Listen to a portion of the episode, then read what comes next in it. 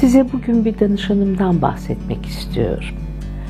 Bana nöroloğunun yönlendirmesiyle geldi. Senelerdir kuvvetli migren atakları yaşıyormuş. İlaçlar artık ilk senelerdeki gibi etki etmemeye başlamış. Kolay iletişim kuran, güler yüzlü, neşeli, 30'lu yaşların ortalarında başarılı bir iş kadını.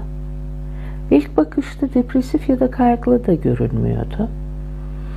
Tek sıkıntısının kendisine hayatı zindan eden bu migren atakları olduğunu söyledi. Size ıı, devam etmeden kısa bilgi vermek isterim psikosomatik sıkıntılarla ilgili. Aslında kökleri çok derinlere kadar gidebilir. Başlarda psikosomatik reaksiyon olarak kendini gösteren bu sıkıntılar tedavi edilmezlerse bir süre sonra maalesef somatizasyon bozukluğuna dönüşür. Kişi sıkıntılarıyla yüzleşememeyi seçtikçe vücudu tepki verir. Bir yerleri ağrır, uyku bozukluğu oluşur, deri döküntüleri yaşar. Bu safhada yapılan fizyolojik tetkiklerde organik bir bozukluğa rastlanmadığında kişi genelde bir psikiyatr ya da bir psikoloğa yönlendirilir. Burada kişinin aslında neyle ya da nelerle yüzleşmekten kaçındığını bulmak önemlidir.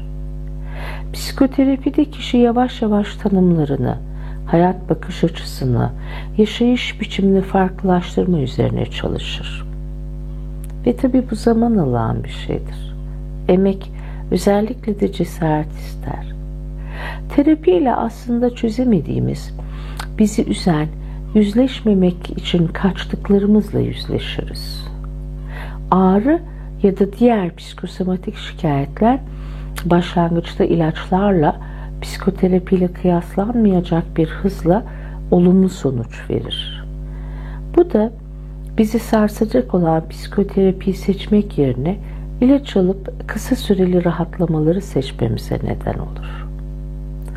Ancak köklendiği nedenler tekrar ettikçe psikosomatik tepkiler kötüleşerek ya da farklılaşarak kendini ya tekrar eder ya başka bir alana kayar.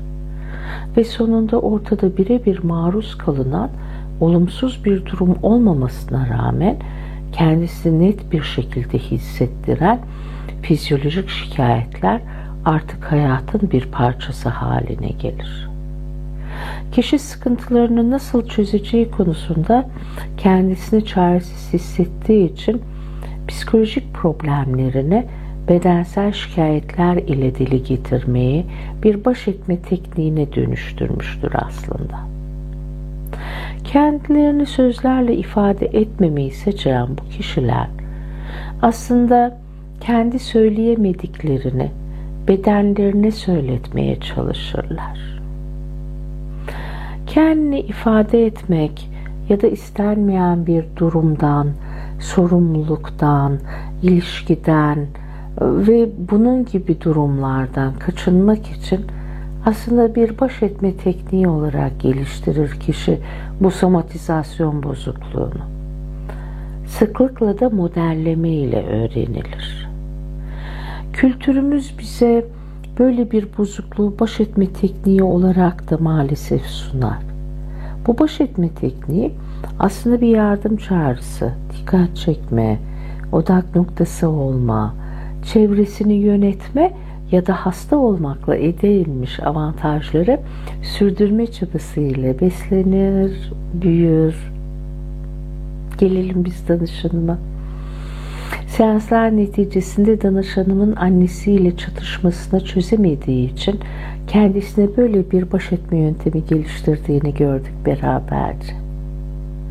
Hayır diyemediği, kendisini düşünemediği, önemseyemediği, yaptıklarını gerçekten yapmayı isteyip istemediğine kendisine dönüp sormadığı için migren atakları geliştirmiş ve aslında bakarsanız kendine güvenli bir alan oluşturduğunu düşünmüş. Her iki abi de annesinin taleplerinden, baskılarından kendilerini kurtarmış görünüyorlar. Annelerinin yakınmalarını, şikayetlerini dinlemiyor, arkalarında bırakıyor ve hayatlarına devam ediyorlar. Ancak danışanım her gün annesinin kendisini başka bir kadın için terk etmiş olan babasını ve sözüm ona eşleri tarafından kendisine karşı doldurulan oğullarını şikayet ettiği telefonlarına maruz kalıyordu. Hatta annesi kendi olumsuz deneyimlerinden yola çıkarak maalesef kızının ilişkilerine bile indirekt etki etmiş ve tüm ilişkilerine bir takım problemler çıkartarak olumsuz etkilemiş danışanımın sevdikleri partnerlerinde daha fazla dayanamayarak danışanımı terk etmişlerdi. Ağrı tüm bunlardan sıyrılmak için son derece geçerli bir neden. Süreçte danışanım gerginliğinin nereden kaynaklandığını gördü. İyi ve anlayışlı evlat rolünü üstlenmenin neticesinde aslında nasıl tuzağa düştüğünü fark etti. Anlayışlı ve vicdanlı olması annesinin duygu durum dengesini koruması için verdiği destek sorumluluğu haline gelmiş ve bir türlü kendisini bu durumdan kurtaramamıştı. Sonuçta bu sorumluluklardan kurtulmanın en kabul edilebilir halini seçmiş ve kendisini hastalandırmıştı. Terapi sürecinde danışanım ağrılarını tüm değişimlerden kendisini koruyabileceği kalesi haline getirdiğini görünce ağrısı olmadığında kendisini bir kenara bırakıp hemen başkalarını düşündüğünü, onlara karşı yapması beklenenleri, sorumluluklarını yerine getirdiğini ve maalesef kendisiyle ilgili noktaları hızla gözden kaybettiğini gördü.